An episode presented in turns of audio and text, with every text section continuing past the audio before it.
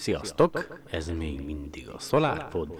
Ne tessenek megijedni, de most egy angol nyelvű kis rövid anyag fog következni. Carl Sagan gondolatai Bolből Bell. És akkor kezdjünk!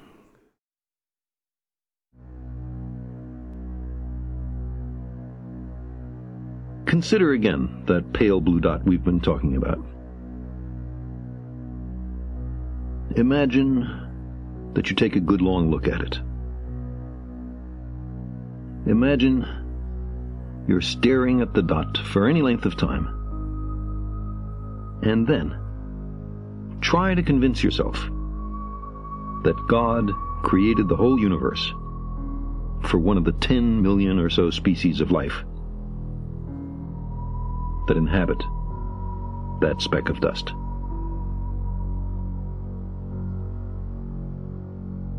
Now take it a step further. Imagine that everything was made just for a single shade of that species, or gender, or ethnic or religious subdivision. We can recognize here a shortcoming, in some circumstances serious, in our ability to understand the world.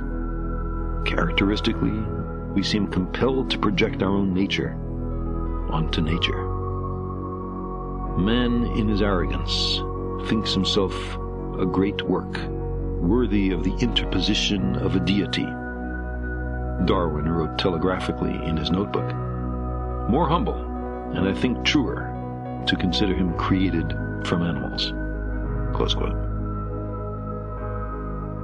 We're Johnny come latelys. We live in the cosmic boondocks. We emerged from microbes and muck. Apes are our cousins. Our thoughts and feelings are not fully under our own control. And on top of all this, we're making a mess of our planet and becoming a danger to ourselves.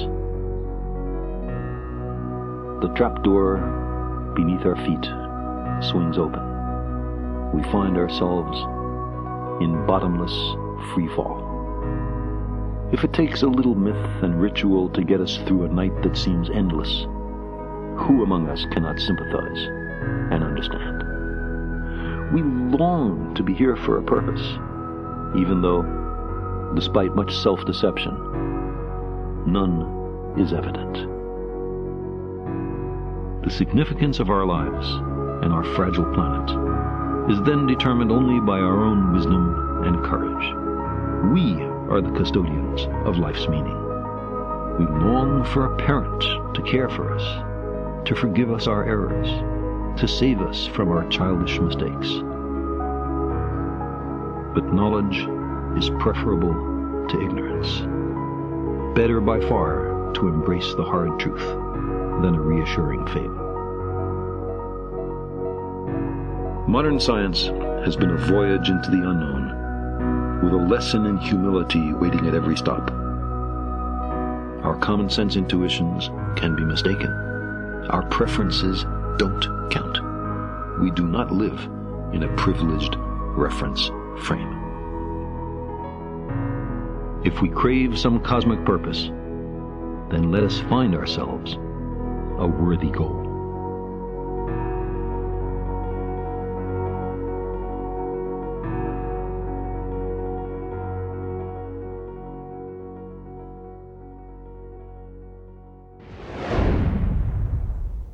Sziasztok! Szeretettel köszöntök mindenkit, ez itt újra a SolarPod Podcast, Lisó vagyok a házigazdátok. Hú, hát igen, hogy szokták ezt mondani? Szörnyű, szörnyű dolog, hogy mármint számomra legalábbis, hogy mennyi mindent nem tudok, és hát pont a tegnapi nap derült ki számomra, hogy rengeteg minden van, többek közt az, hogy vannak olyan műholdak a Föld körül, az, már az 1970-es évek óta, amelyek párosával, illetve hármasával egy ilyen formációt felvéve egymás mellett viszonylag innen a földről nézve kis távolságra, egymástól kis távolságra lévő, na, szóval egymásra kis távolságra vannak egymástól, és úgy keringenek a föld körül, illetve folyamatosan megfigyeléseket végeznek, és hát az egyik ilyen, ilyen páros műhold csoport, az úgynevezett NOSS névre keresztelt ö, műhold csoport, ez az úgynevezett haditengerészeti óceán megfigyelő rendszer, amely a hajókat figyeli a világ tengerein, óceánjain, meg hát ugye körbe-körbe kering a föld körül, és euh, még a tavalyi évben ugye volt egy olyan podcast adás, amiben az, fel, az, az volt a címe, hogy UFO-t láttam kérdőjellel.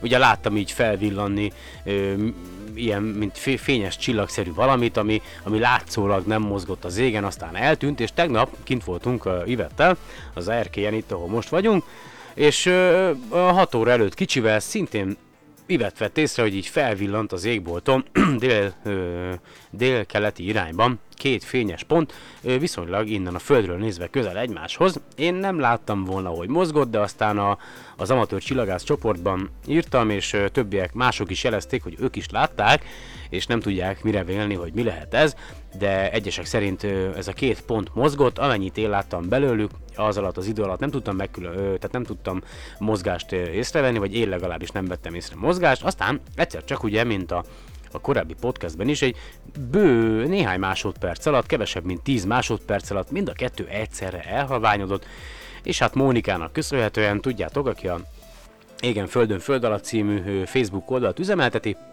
ő, ő írta be, hát ugye többek közt, mert azért elég sok minden mással is foglalkozik, tehát a Magyar Csillagászat Egyesületben is is ö, dolgozik, vagy aktívan részt vesz, és ő, ő írta be Facebookon, hogy ezek úgynevezett kettős műholdak, vagy párban, illetve hármasával közlekedő műholdak, és hát ugye tegnap is tanultam valami újat, úgyhogy most már ezt is tudom, e, tehát akkor gyakorlatilag valószínű, hogy ezeket láttam korábban is, ezek az úgynevezett haditengerészeti megfigyelő műholdak, vagy legalábbis nem is az, van a németeknek egy egy másfajta ilyen tandem, tandem X-re keresztelt, vagy Terra Sar, bocsánat, tényleg így van, Terra Sar X, Terra Sar X-re ö, névre keresztelt műhold, amelyet 2010-ben lőttek fel, vagy bocsátottak fel. Ez egy páros műhold, amely azt a célt szolgálja, hogy háromdimenziós térképet készítsenek a bolygónkról, és eredetileg 5 évesre tervezték egyébként ezeknek a műholdaknak a küldetését,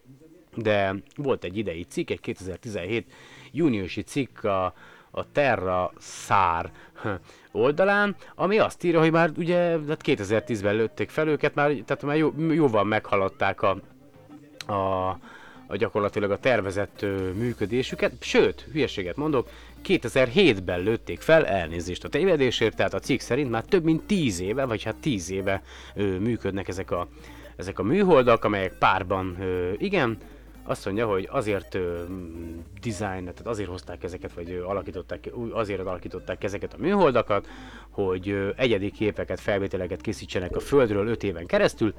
Uh, ezek német uh, radar műholdak, Terra Sar X névre keresztelt műholdak, és már jóval túl teljesítették magukat.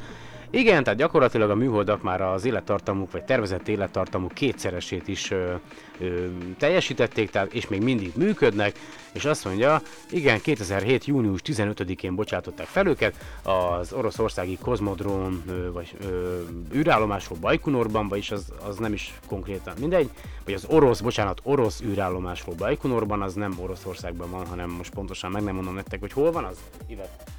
Bajkunor? Azerbajdzsán? Vagy, de mindegy, szóval igen, valahol ott, tehát hogy uh, ugye volt orosz tagállamhoz tartoznak, de azóta már az oroszok egyébként tavalyi évben építettek egy, uh, egy saját űrállomást, ahonnan már fel is lőttek egy-két rakétát egyébként. Azt mondja, Terrasar X, uh,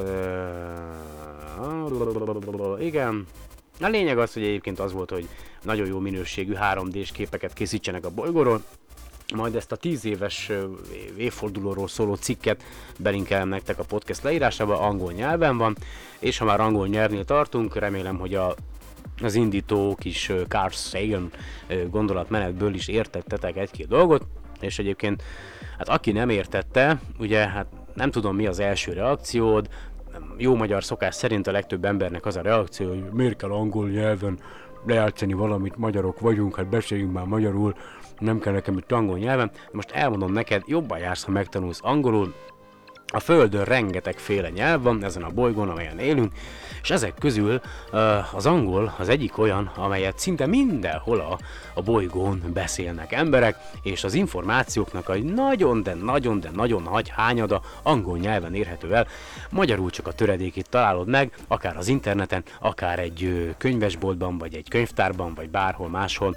A lényeg az, hogyha szeretnétek minél többet megtudni a világról, akkor tanuljatok meg angolul, ezt már sokszor mondtam. Ö, én is folyamatosan tanulom, ez a nyelv ez egy olyan dolog gondolom, amelyet ugye egy életen át tanul az ember. Én sem vagyok tökéletes, de már mondtam, ezerszer mondtam, hogy a szövegértésem az nagyjából elmegy, de az, hogy én beszéljek, ugye mivel nem használom, az számomra nehézségeket okoz, de ne legyetek ne ragaszkodjatok ehhez a jó bevált magyar szokáshoz, hogy mindenki tanulja meg a nyelvünket, aki idejön, tanuljatok. És nem azért, mert globalizáció, meg, meg izé, titkos társaság és a világuralomra törnek, hanem azért, hogy megértsétek jobban ezt a világot, ami körülvesz minket, amelyben élünk ezen a földön, jó?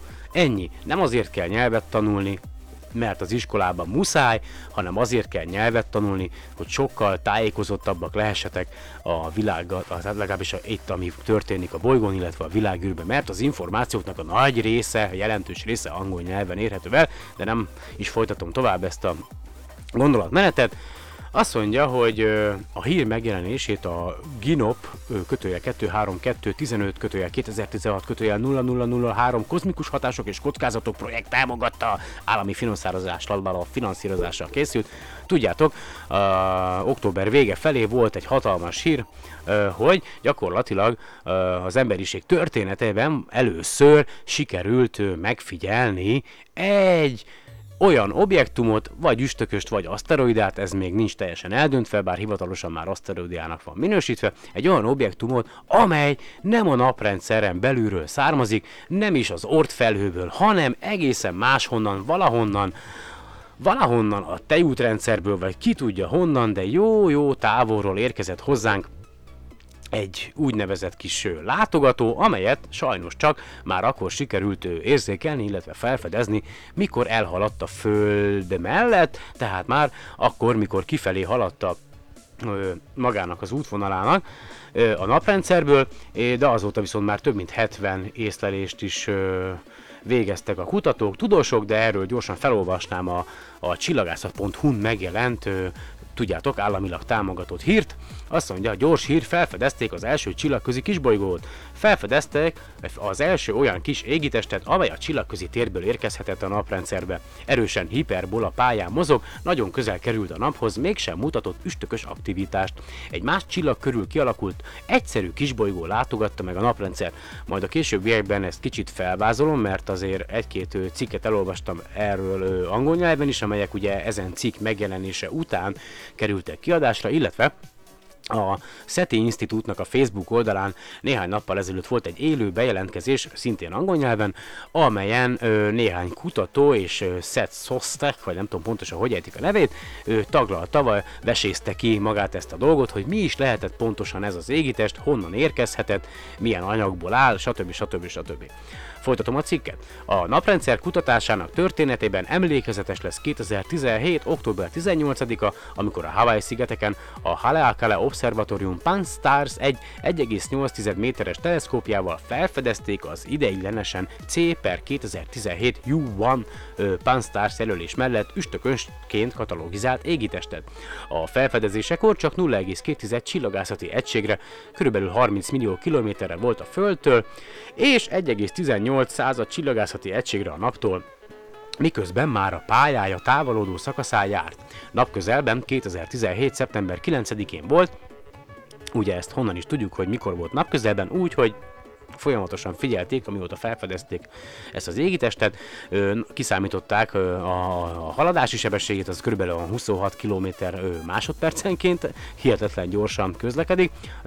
Itt jegyezném meg, hogy a Voyager űrszonda az 17 km tesz meg másodpercenként, úgyhogy ez majdnem kétszer olyan gyorsan halad ez a kis égitest, aminek az átmérője, vagy a nagysága, az körülbelül 400 méter, bár itt a cikkben majd más fog szerepelni, úgyhogy nagyon-nagyon gyorsan halad, és ugye ebből a haladási sebességből, nagyjából az irányból, hogy hogyan, honnan érkezhetett, visszafejtették, hogy mi körülbelül mikor volt ugye napközelben ez az égitest. Tehát a felfedezésekor igen, és akkor azt mondja a Földtől igen, igen, napközelben 2017. szeptember 9-én volt, amikor 0,248 ezered csillagászati egység legkisebb távolságra közelítette meg központi csillagunkat. A kis égitest pályája síkja 58 fokos szöget zár be a földfája, földpálya ekliptika síkjával, ám a nagybolygó keringési irányával ellenkező irányban, vagyis retrográd pályán mozog. Most hogy kell ezt elképzelni? Képzeljétek el magát a naprendszert, mint egy ilyen papírlapot,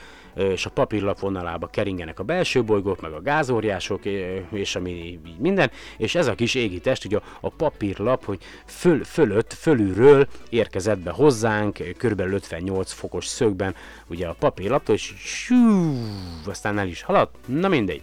A NASA JPL pályaelemek, tehát a Jet Propulsion Laboratorium, tehát a sugárhajtású laboratórium pályaelemei szerint a pálya excentri- excentricitása 1,181, ami erősen hiperbolikus pályát jelent és rekord a maga nemében. Az eddigi excentricitás rekordot a CP 1980 E1 Bowell üstökös tartotta 1,051-el, de ez a Jupiter gravitációs hatásának volt köszönhető, azt megelőzően elnyúlt parabola volt a pálya alakja. A pályaszámítások szerint az új égitest 2017. október 14-én volt földközelben, mintegy 0,16 csillagászati egységre 24 millió kilométerre a bolygónktól. A pálya tengelyének iránya olyan, hogy a Lyra Land csillagkép irányából érkezett, a további méréseknek, tehát a további mérések alapján, meg megfigyelések és új számítások alapján közvetlenül a Vega csillag irányából érkezett egyébként ez az égítés, de ugye azt hiszem a Vega az körülbelül durván 26 fényévre található tőlünk, ugye ugyanúgy, ahogy a maga a naprendszer, illetve minden egyéb égitest csillag itt a tejútrendszerben ugye mozog a magának a galaxis központja körül, a Sagittarius A fekete lyuk körül, ugyanúgy ezek a, a, tehát hogy mozogunk, és ugye a Föld is olyan durván 250 millió év alatt tesz meg egy kört a, a galaktika vagy a tejútrendszer központja körül, az alatt az idő alatt, az alatt a több tízezer év alatt mi míg ez az égi test azzal a sebességgel, amelyel halad, mondjuk ideért a, a Vega felől, tehát addigra vagy azelőtt, ugye mert ez már a múlt, tehát a Vega teljesen máshol lehetett,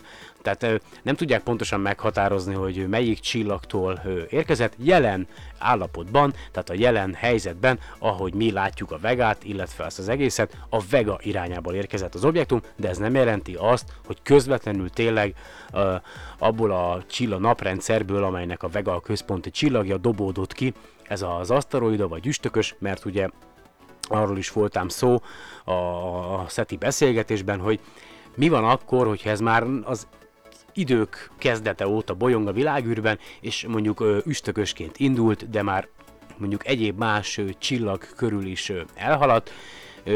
Mondjuk tegyük fel, ugyanúgy, mint ahogy nálunk vannak a kúj, az ort felhőben lévő objektumok, üstökösök, ez is mondjuk tegyük fel a Vega rendszernek egy, egy az ott, ott elnevezett ort felhőjének az egyik objektuma volt, ami mondjuk több ezer évente megkerült a központi csillagját, és valahogy üstökös volt, és akkor mindig, mikor közel került a Vegához, akkor ugye a benne lévő, fagyott állapotban lévő széndiokszid, metán, víz, stb. elkezdett párologni, és akkor csóvát hagyott maga után, de ugye megkerült jó néhányszor a Vegát, tételezzük fel, elfogyott belőle az anyag, aztán visszakerült a, az ottani csillagrendszer ort felhőjébe, és tegyük fel, a Vega mellett is elhaladt egy, egy csillag, a Vega csillagrendszerhez közel elhaladt egy olyan csillag, amelynek a gravitációs vonzereje hatással volt az ottani ortfelhőben lévő üstökösökre, és annak a csillagnak a gravitációs vonzereje, vagy ilyen zavara kiszakította ezt az üstököst vagy aszteroidát abból a csillagrendszerből, majd ez az üstökös, vagy aszteroida, még legyen üstökös, megindult mi felénk, vagy ebbe az irányba, ahol most épp mi vagyunk, és aztán ki tudja hány tízezer év alatt elért ide hozzánk, lehet akár több százezer év is, nem tudom pontosan. A lényeg az, hogy és mondjuk addigra már el párolgott belőle a benne lévő fagyott állapotban lévő széndiokszid, metán, víz, stb. egyéb, amely aztán ugye a hőhatására közvetlenül sublimálni tud a, a világűrben, és mire ideért hozzánk, már csak egy, egy kődarab maradt, és ugye a színkép elemzések alapján, amelyet végeztek, a sok megfigyelés alatt, amíg ugye elhaladt mellettünk, meg közvetlenül még most is szerintem folyamatosan készítenek róla felvételeket, azt az információt írták, vagy azt állítják, hogy ez egy küldarab, de nem zárják ki, tehát a, a, a SETI videóban is arról van szó, hogy a színképe, tehát a magának az objektumnak a színképe az üstökös tulajdonságokat mutat, tehát a hasonló színképpel rendelkező a naprendszeren belül észlelt objektumok üstökösök, Viszont ez nem hagyott csóvát maga után, úgyhogy ezért gondolják azt, hogy ez már egy olyan füstökös maradvány, amelyből ö, az útja során, vagy a korábbi csillagrendszerben tartózkodása során elpárolgott a rajta lévő fagyott állapotban lévő mindenféle anyag, amely el tud párologni. Na mindegy, folytatom tovább a csillagászat.hu lévő cikket, Karen J. Mich, Hawaii Egyetem és munkatársai az Európai Déli Obszervatórium SO VLT, az árujelben Very Large Telescope egyik 8,2 méteres távcsövével részletesebben is megfigyelték a CPER 2017 U1-et, és azt találták, hogy teljesen aszteroida-szerű, azaz nem mutat üstökös tulajdonságokat, kómát vagy csóvát. Az új jövevényt így átsorolták a kisbolygók közé, így jelenlegi hivatalos jelölése a Nemzetközi Csillagászati Unió 1995-ös nevezéktani megállapodása szerint a per 2017 U1 lett. Az alábbi kép, az, ja igen, itt most van néhány kép az oldalon, ahol a pályáját, stb. stb. stb. mutatnak. A VLT megfigyelések alapján Karen Mich arra a következtetésre jutott, hogy az Aper 2017 U1 fényvisszaverő képességére 10%-ot feltételezve átmérője mintegy 160 méter lehet, hát én 400 métert hallottam, tehát egy kisméretű aszteroidáról van szó. Lehetségesnek tartják, hogy ha az egy másik csillag körül keletkezett, akkor a jegek kigázosodási sublimációs határán belül a csillagához közel alakult ki, mivel a naphoz nagyon közel haladva sem mutatott aktivitást, pedig ilyen közelségben a felszíni jegeknek erősen sublimálni kellett volna, és üstökös jelenségeket kómacsóba előidézni. Mindenképp érdemes ennek a nagy valószínűséggel csillagközi eredetű kisbolygónak a további részletes megfigyelése nagy távcsövekkel, amire a gyorsan csökkenő növekvő földtáv gyorsan csökkenő növekvő földtávolság miatt csak pár hete maradt a csillagászoknak. Utána az A2017 U1 örökre elhagyja a naprendszert, és vélhetően már soha többé nem tér vissza. A felfedezését követő napokban más obszervatóriumokban is megfigyelték az A per 2017 U1 aszteroidát az alábbi három egymás utáni belőle, tehát itt vannak felvételek, én is majd egyébként a podcast leírásába be fogok szerintem nektek linkelni felvételeket, meg van egy a GPL által készített videó is, amely, amely ugye megmutatja, hogy hogyan, honnan is érkezett a, a maga ez az objektumja a naprendszer síkjához viszonyítva, és merre felé halad tovább. Érdekes egyébként, mert ugye ez az első, amelyet mi megfigyeltünk, de ez nem jelenti azt, hogy az egyetlen, amely valahonnan távolról érkezett a naprendszerről kívülről, és hogy miért gondolják a kutatók, hogy ez ugye nem a naprendszerből való.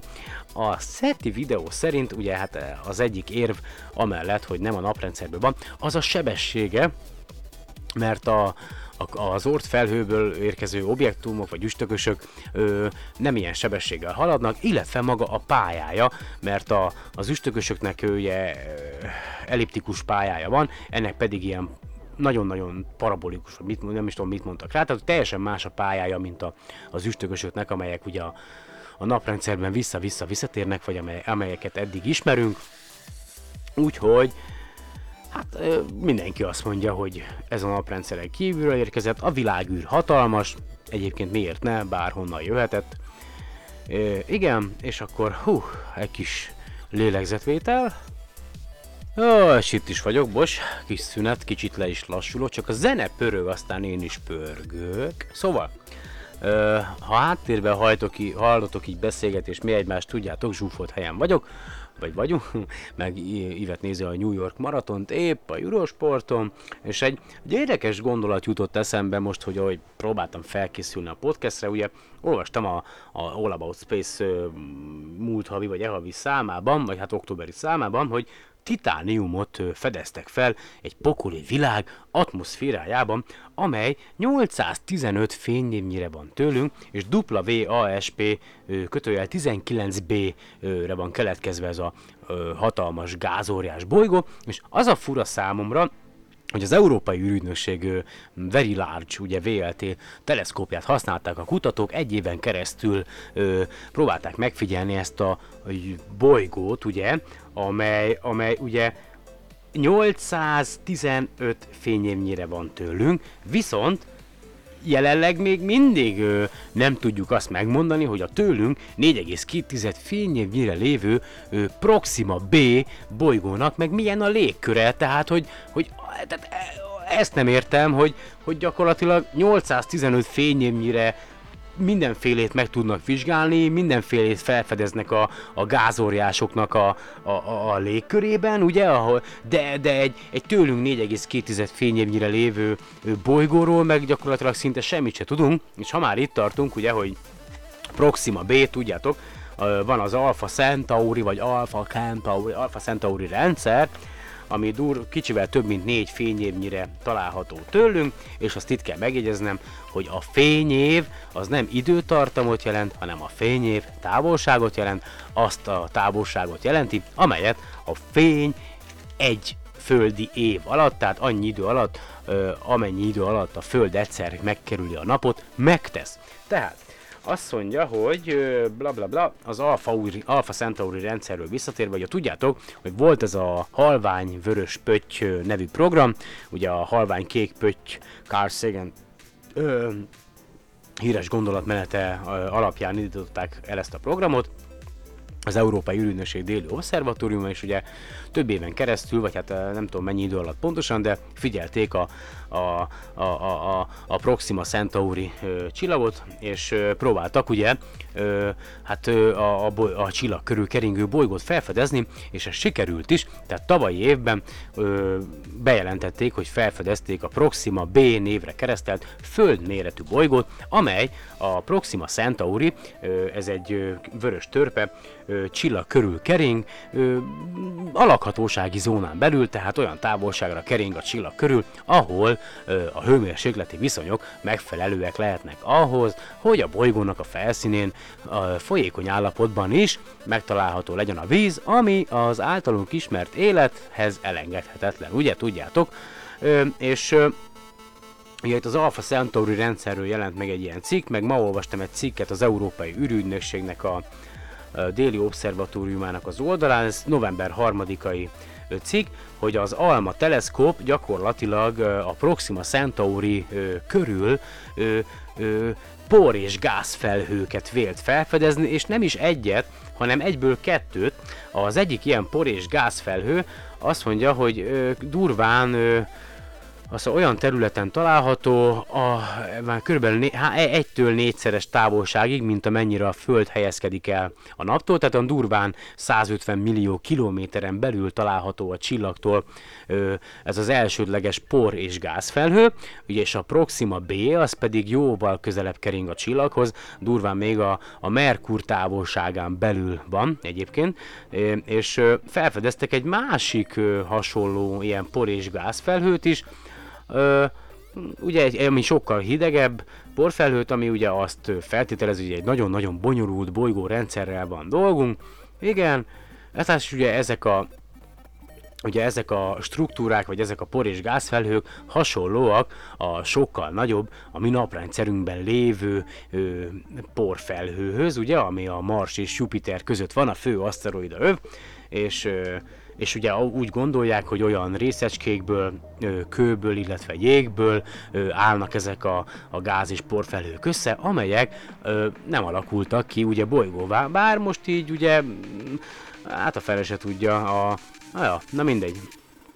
és ha már itt tartunk, hogy Alpha Centauri, meg Proxima, meg stb. Azért nem beszélek az Alpha Centauri rendszerről, mert, vagy a túl sokat, mert már volt egy podcast, amiben ez volt az egyik fő téma, de dióhéjban elmondom, hogy az Alpha Centauri rendszer, az, egy, az Alpha Centauri A és B, a hozzánk legközelebb található csillagrendszer, és ö, körülbelül négy év, négy fényév távolságnyira van, a maga a csillagrendszer három csillagot tartalmaz összesen, ebből kettő az Alpha Centauri A és B, az gyakorlatilag majdnem, hogy hasonló tömegű, mind a kettő körülbelül napszerű csillag, az élettartamuk is körülbelül ott van, bár az Alpha Centauri A egy kicsivel idősebb, ugye a legutóbb a podcastben volt, de nagyjából hasonló a tömege ennek a két csillagnak, mint a mi napunké, és mivel a, a, ez a két csillag hasonló tömeggel rendelkezik, ezért nem közvetlenül egymás körül keringenek,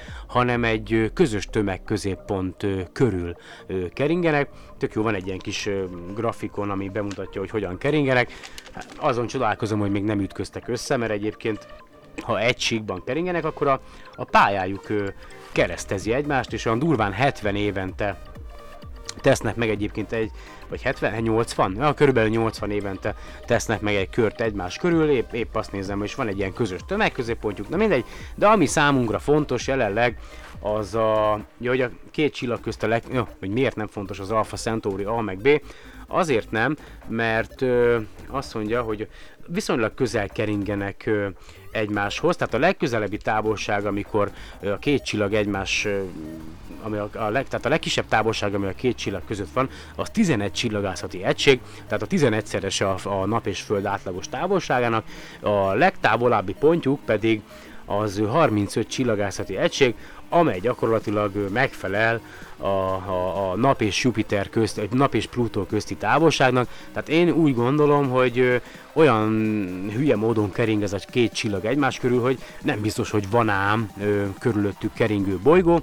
Viszont van a Proxima Centauri, ami viszont nagyon messze van ám, relatív, 15 ezer csillagászati egység távolságra van ettől a kettős rendszertől, és hát a tudósok vagy csillagászok nem teljesen biztosak abban, hogy ez a csillag gravitációsan kötődik-e a Proxima Centauri és az Alpha Centauri A és B-hez, ez még nincs eldöntve, de együtt egy, egy egységes rendszernek tekintik ezt az egészet, és ugye ez a Proxima Centauri az, ami számunkra fontos, meg e körül fedezték fel magát a, a Proxima B-re keresztelt bolygót, és hogy Miért említem meg? Azért, mert tudjátok, van a program, a Breakthrough Starshot nevű program, amelynek az a célja, hogy emberi időn belül ö, ilyen nano űrhajókat vitorlával, ilyen napvitorlával felszerelt űrhajókat küldjenek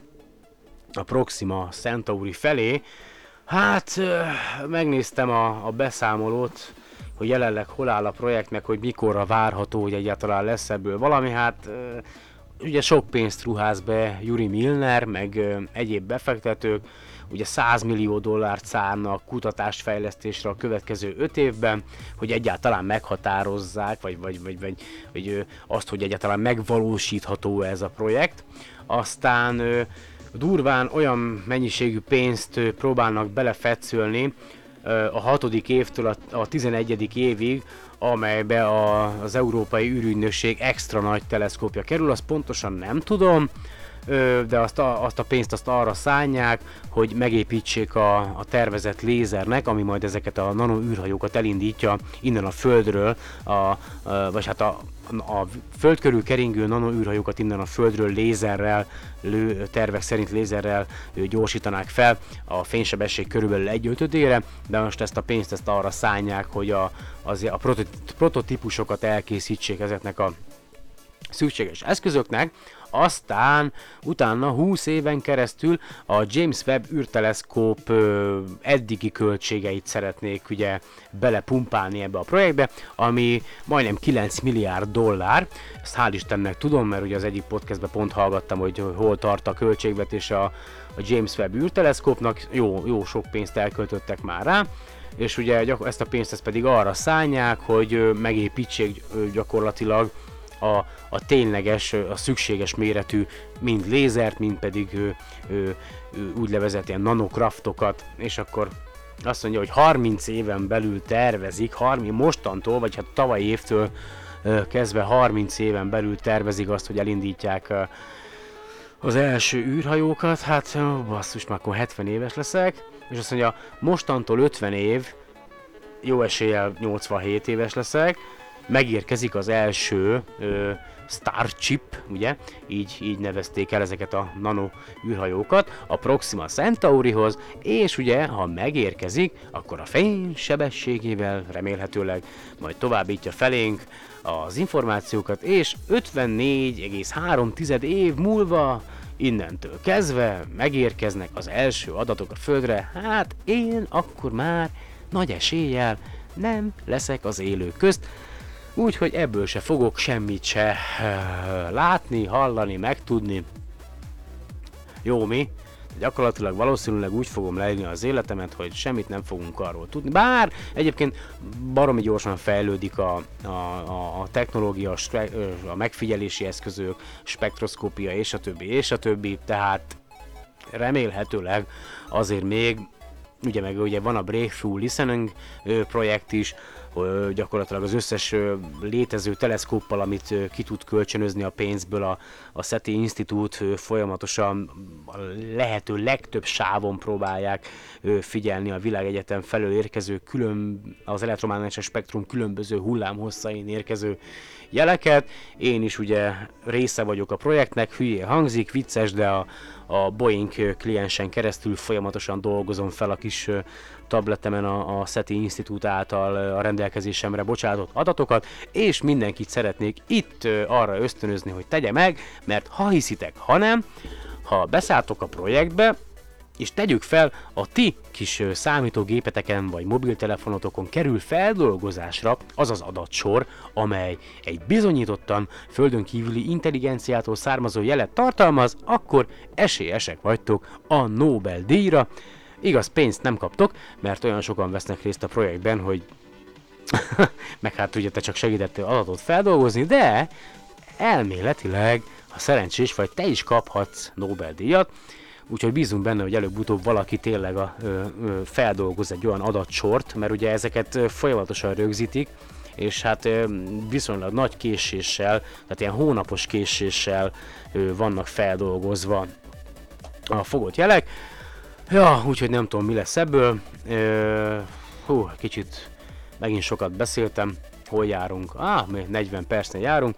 Úgyhogy valószínű, hogy itt most akkor egy kis lehelletnyi szünet következik, mert részemről egyébként pont most olvastam egy cikket, hogy a, a NASA dolgozik egy új eszközön, e, amelyel majd a, a, a, mind a Jupiter, mind pedig a, a Saturnusnak a, a fagyott, hát a folyékony, a felszínük alatt folyékony vízzel rendelkező holdjait szeretnék majd vizsgálni.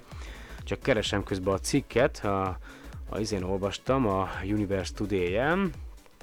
Azt mondja, hogy a Selfie névre keresztelték egyébként ö, ö, magát ezt az eszközt. Igen, itt van Check out NASA New Instrument that will look for life. Oké, okay, tehát hogy e, a NASA kutatói terveznek egy olyan eszközt, vagy hát hogy folyamatban van a tervezése, meg az építése is, amelyel ö, kérlek szépen, mindjárt mondom nektek, ö, a, egy bizonyos az elektromágneses spektrum ugye hullámhosszáin dolgozva, mindjárt mondom, mindjárt mondom, több mint, vagy hát 13 különböző molekula típust tudnának azonosítani a, mind a Jupiter, mind pedig a, hát az ilyen fagy, tehát hogy végülis akárhol a világűrben, de a cél az, hogy ezeket a fagyott ö, ö, világokat, holdakat ö, kutassák fel, azért mert ugye azt feltételezik, hogy a felszín, a fagyott felszín alatt folyékony óceán van, ö, ugye a, az árapály hatásnak köszönhetően van hőforrás is,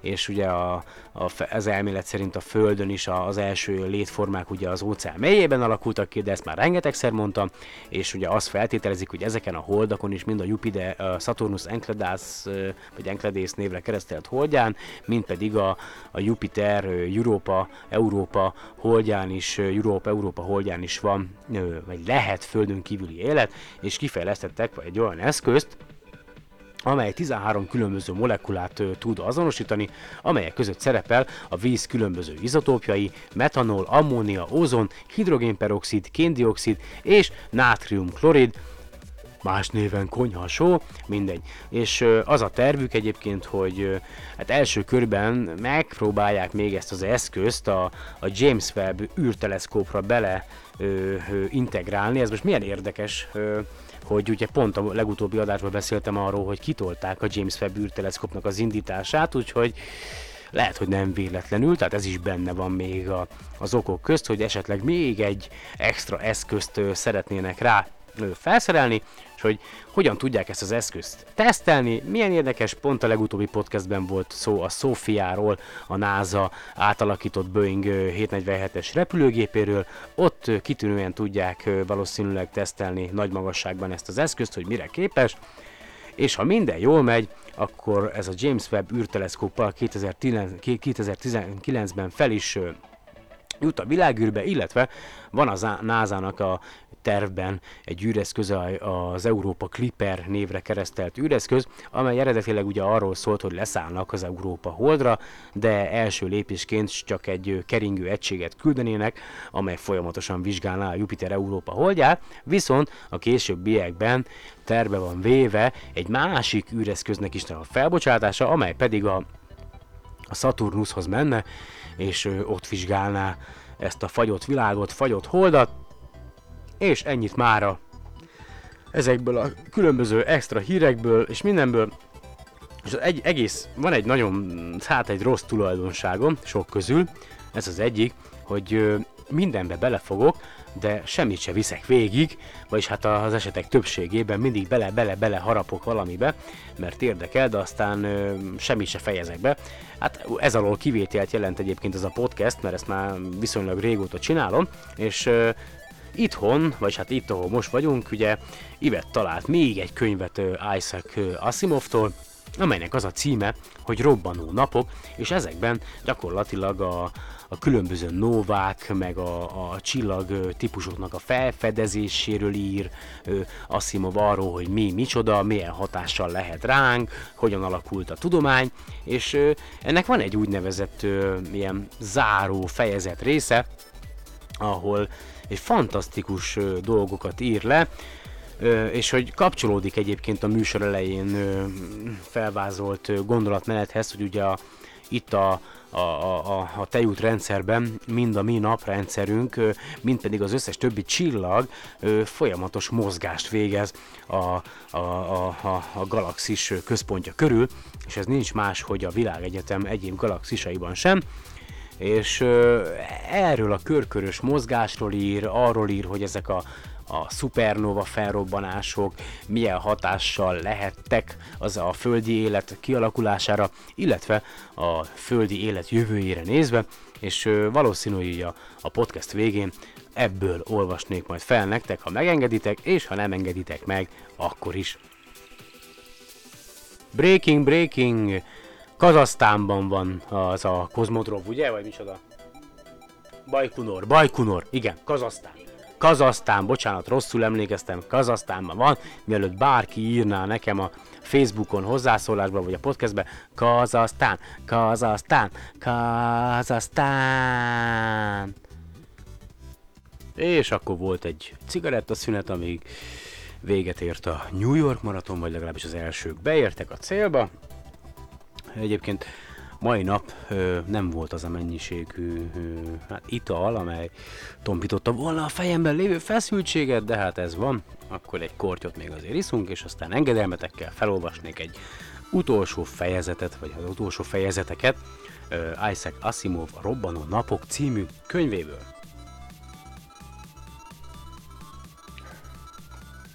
A Föld mágneses tere. Mindez idáig úgy beszéltünk a szupernóvákról, mint amiknek csak is az emberiség szempontjából kedvező hatásaik vannak. Elképzelhető-e azonban az is, hogy időnként így vagy úgy, de kárt okozzon nekünk a működésük? Netán még az is lehet, hogy bizonyos esetekben az emberi nem, sőt mindenféle élet létét fenyegetik? Nyilvánvaló, hogyha egy szupernova a közelünkben, ez galaktikus méretekben értendő, robban föl, hogy gyilkos erősségű energiák szabadulnak el. Ha például a minapunk válna szupernovává, nem csak az egész földi élet érne véget perceken belül, hanem maga a földgolyó is elpárologna. Ha csupán nóba lenne a napból, a földet akkor is valószínűleg sterilizálná.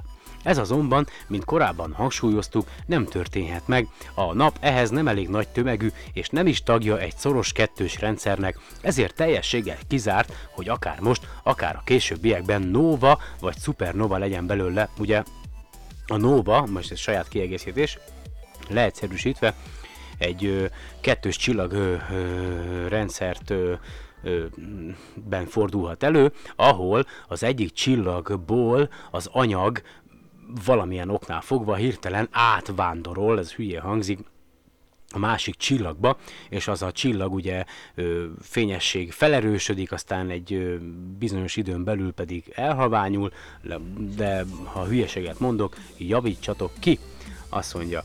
A supernova pedig ugye az, amikor a, a, a, a, a csillag az élete végén felé jár, és ö, ledobja magáról ugye az anyagot felrobban, és akkor ugye vagy fekete lyukká alakul, vagy ö, vagy pulzár rá, na mindegy. Oké, okay, tehát lehetetlen, igen, ah, igen. Útja végén a minapunk majd vörös óriássá válik, tehát azért nem, le, ezért nem lehet, hogy szupernova legyen belőle, aztán pedig fehér törpévé roppan össze, de mindaddig, amíg ez 5-6 milliárd év múlva bekövetkezik, semmi olyasmi nem történhet a nappal, ha csak valami olyan teljesen valószínűtlen esemény nem jöhet közbe, mint egy másik csillaggal való összeütközés, vagy majdnem ütközés, ami általában az életet fenyegetné. Árthat-e nekünk az, ha egy másik csillag robban föl? Azok közül a csillagok közül, amelyekről úgy gondoljuk, hogy képesek szupernóvává válni, még a legközelebbiek is több mint 100 parszeknyi messzeségben vannak. Ha holnap bármelyikük felrobbanna, akkor annak éppenséggel lehetnének káros hatásai, de az óriási távolság miatt nem valószínű, hogy ezek tényleg az egész emberiséget veszélyeztetnék. Egyébként is az eddigi legközelebbi szupernovákat sem éreztük meg különösebben, sem a rákködött eredményező szupernova, sőt, amennyire megállapítható, még a Bela szupernova sem avatkozott be a földi életbe, Márpedig ez annyira közel volt hozzánk valamikor a történelem előtti időkben, hogy pár napig ugyanolyan fényesen ragyogott, mint a telehold. A távoli szupernovák Egyedül közvetlen hatá, egyedüli közvetlen hatása ránk, amely elég erős ahhoz, hogy jelentős legyen az általuk termelt kozmikus sugárzás. Nézzük hát meg egyszer ezt a sugárzást. Nézzük hát még egyszer ezt a sugárzást. A kozmikus sugárzás egészében véve meglepően nagy energiamennyiséget szállít a Földre. Ez az energia nagyjából ugyanakkora, mint az égbolt valamennyi csillagából érkező teljes fényenergia, nem számítva bele természetesen a napot. A kozmikus sugárzás részecskéinek száma persze sokkal kisebb, mint a csillagokból jövő fotonoké, csak hogy a kozmikus sugárzás egy-egy részecskéje jóval nagyobb energiával rendelkezik, mint egy-egy foton, és ez ellensúlyozza a kisebb számukat. A kozmikus sugárzás részecskéi nagyjában egészében egyenletesen csapódnak be a Földre, eltekintve azokat a viszonylag gyenge részecskéknek az esetenkénti rövid ideig tartó áradatától, amelyek egy-egy különösen nagy energiájú napkitörésből származnak. De tegyük fel, hogy ezek a becsapódások egy időre valamilyen okból jelentősen megszaporodnak. Lehet ennek valamilyen káros hatása? A válasz igen. A kozmikus sugárzás részecskéi mutációkat keltenek. Ezek ugyan szükségesek ahhoz, hogy az evolúció megfelelő sebességű lehessen, a legtöbbjük azonban ártalmas. Szerencsére az előnyös mutációk a természetes kiváló kiválogatódásnak hála, vagy kiválasztódásnak hála, rendes körülmények között tovább élnek és elterjednek, a hátrányos mutációk viszont kihalnak. Az utóbbiak megléte azonban még így is genetikai terheltséget jelent a faj számára. A népesség bizonyos százaléka viszonylag alkalmatlan lesz a túlélésre. Mi a helyzet azonban akkor, ha a körülmények nem rendesek? Mi történik, ha a kozmikus sugárzás erőssége jóval a normális szint fölé emelkedik, és egy darabig ott is marad? Ekkor a mutációs arány is, a genetikai terheltség is növekedni fog. A genetikai terheltség annyira felerősödhet, hogy a faj népessége rohamosan csökken, ezt a kis számú előnyös mutáció sem tudja helyrehozni, és a faj kihal. Előfordul, hogy számos faj hal ki, többé-kevésbé egyszerre. És most itt csír a háttérben, párom hugának a gyermeke, úgyhogy szünetet tartok addig, amíg el nem hallgat. A kis pöcs. Esélytelen. Esélytelen, esélytelen. Tehát, de lehet-e bármi más oka a kozmikus sugárzás felerősödésének azon kívül, hogy közeli szupernovák tűnnek fel az űrben? A különös a dologban az, hogy lehet. Sőt, igazság szerint szembe kell néznünk vele, hogy egy ilyen felerősödés az elkövetkező, elkövetkező pár ezer évben még akkor is elkerülhetetlenül be fog következni, ha egyetlen szupernova sem járul hozzá a kozmikus sugárzás növekedéséhez. Ahhoz azonban, hogy ezt meg tudjuk magyarázni, egy kisé vissza kell lépnünk.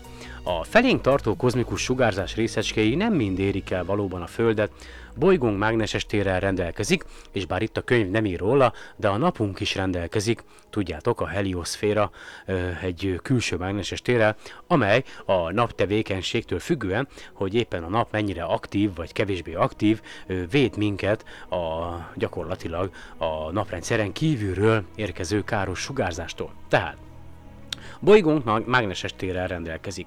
Erről 1600 óta van tudomásunk, amikor is William Gilbert 1544-1603 angol fizikus könyvében beszámolt azokról a kísérletekről, amelyeket egy mágneses anyagból készült gömbbel végzett. A gömb közelében az iránytű pontosan úgy viselkedett, mint ahogy a Föld közelében szokott. Ebből az következett, hogy valamiképpen maga a Föld sem más, mint egy mágneses, mágneses anyagból álló gömb.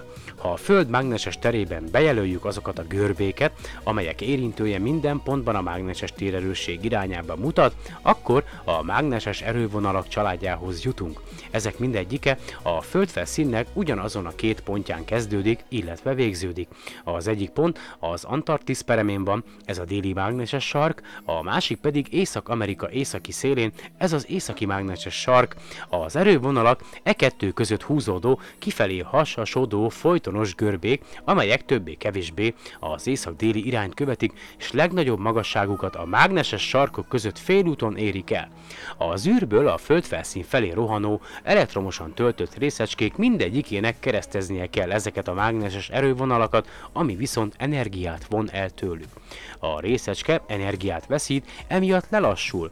Az az elektromosan töltött részecske, amelyik nem pontosan a Föld mágneses egyenlítőjét célozza meg, ráadásul el is térítődik, elhajlik a mágneses erővonalak mentén északi irányban, ha mágneses egyenlítőtől északra, illetve déli irányban, ha attól délre esik. Minél kisebb egy részecske energiája, annál inkább eltérítődik. Ha elég alacsony energiájú, akkor a mágneses erővonalak csapdába ejtik, és kénytelen lesz azok mentén végig haladni, hogy azután a mágneses sarkoknál, vagy azok közelében lépjen be a légkörbe.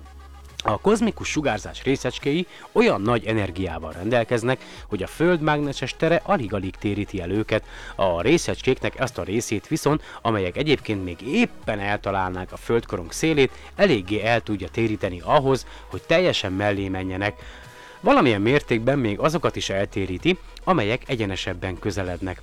Emiatt a kozmikus sugárzás egy része, amely egyébként a szárazföldi életben gazdag trópusi és mérsékelt égűvbe érkezne, végül is a sarkvidékekre jut, amely szárazföldi életben szegényebb.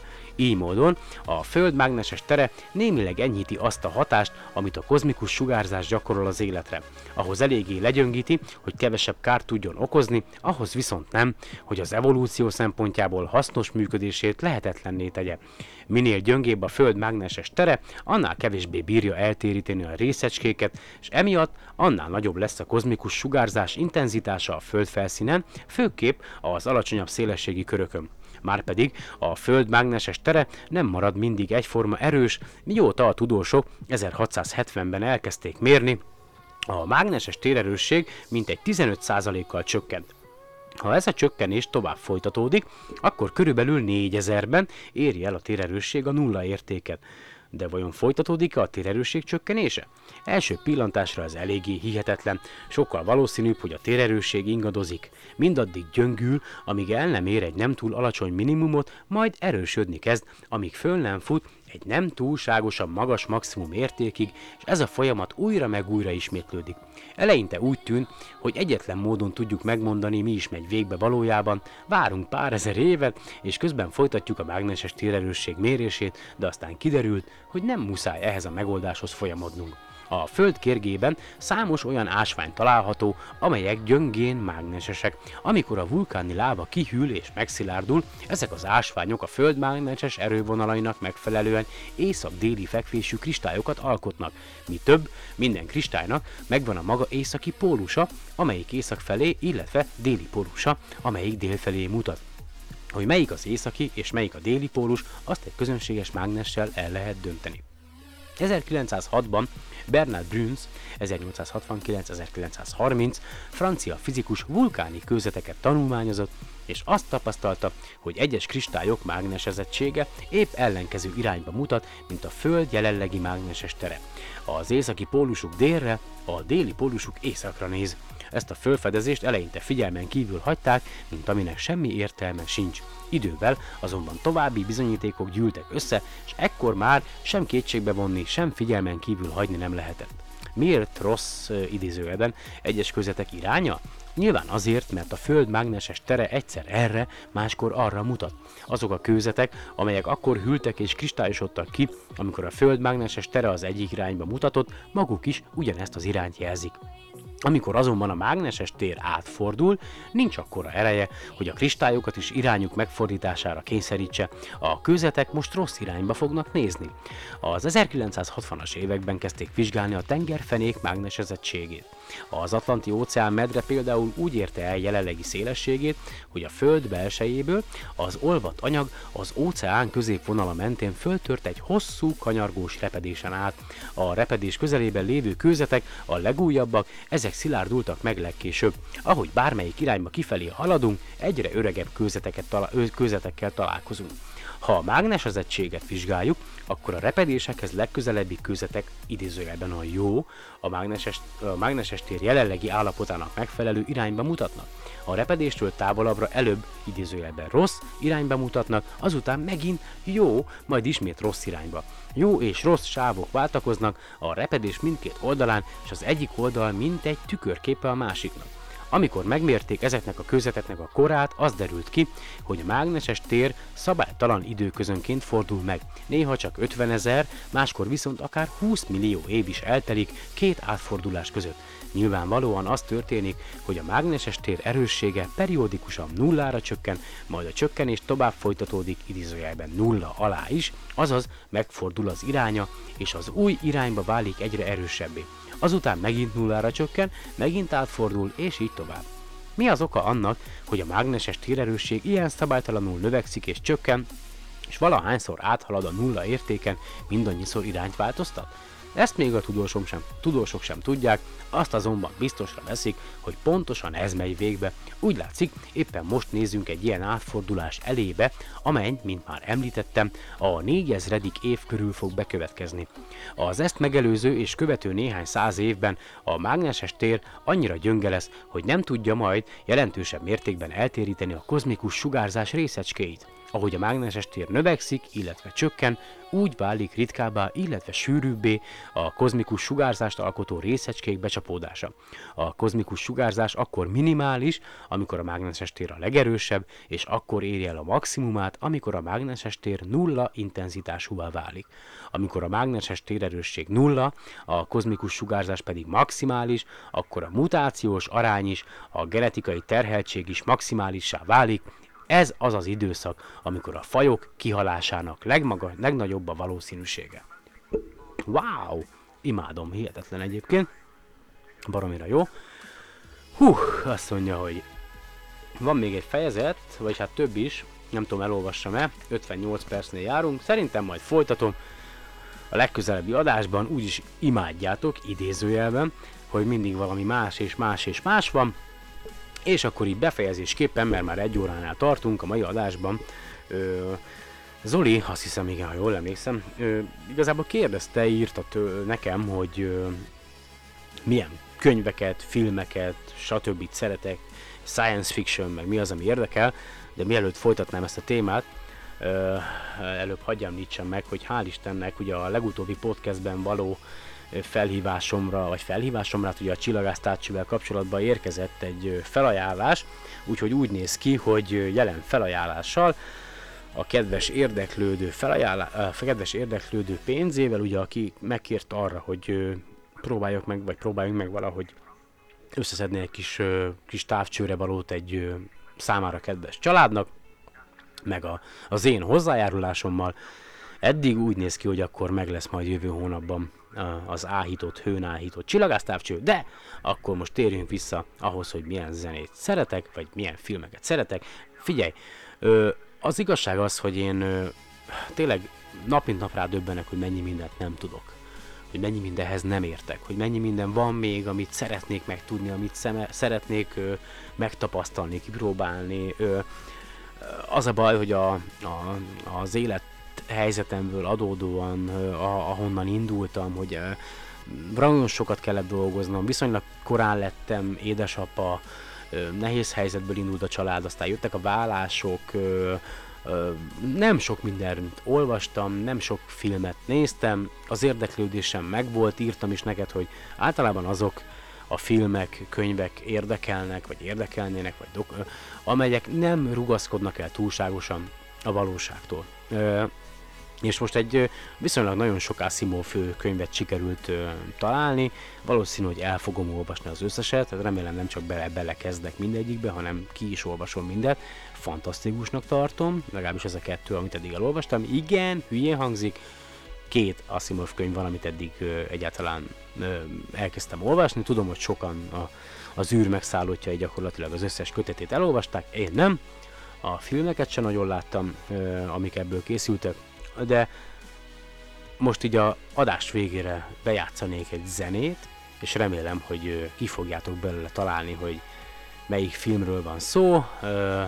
Na az a film az, ami nagyon tetszett nekem, bár kicsi igazából rugaszkodva a valóságtól, de mégis baromira tetszett, és eszméletlenül jól meg volt komponálva a zenéje. Annyit elárulok, hogy Tom Cruise játszotta a főszerepet, na most az annyira nem tetszik, hogy ilyen szientológiai egyházhoz tartozik ez a kedves illető, meg Will Smith is, meg az összes ilyen híresség, nem tudom mi van velük, meg van a balondulva. Mindegy, én a mai napra megköszönöm, hogy meghallgattátok ezt a nagyon-nagyon gyorsan elhadart podcastet, látjátok, nem fértem bele az egy órába. Köszönöm nektek, hogy itt vagytok, azt is köszönöm, hogy ha jövőben itt lesztek, írjatok nyugodtan a solarpod 2016 gmail.com-ra, vagy Facebookon a facebook.com per solarpodra, és remélem, hogy minél hamarabb ismételten találkozunk, addig is sziasztok!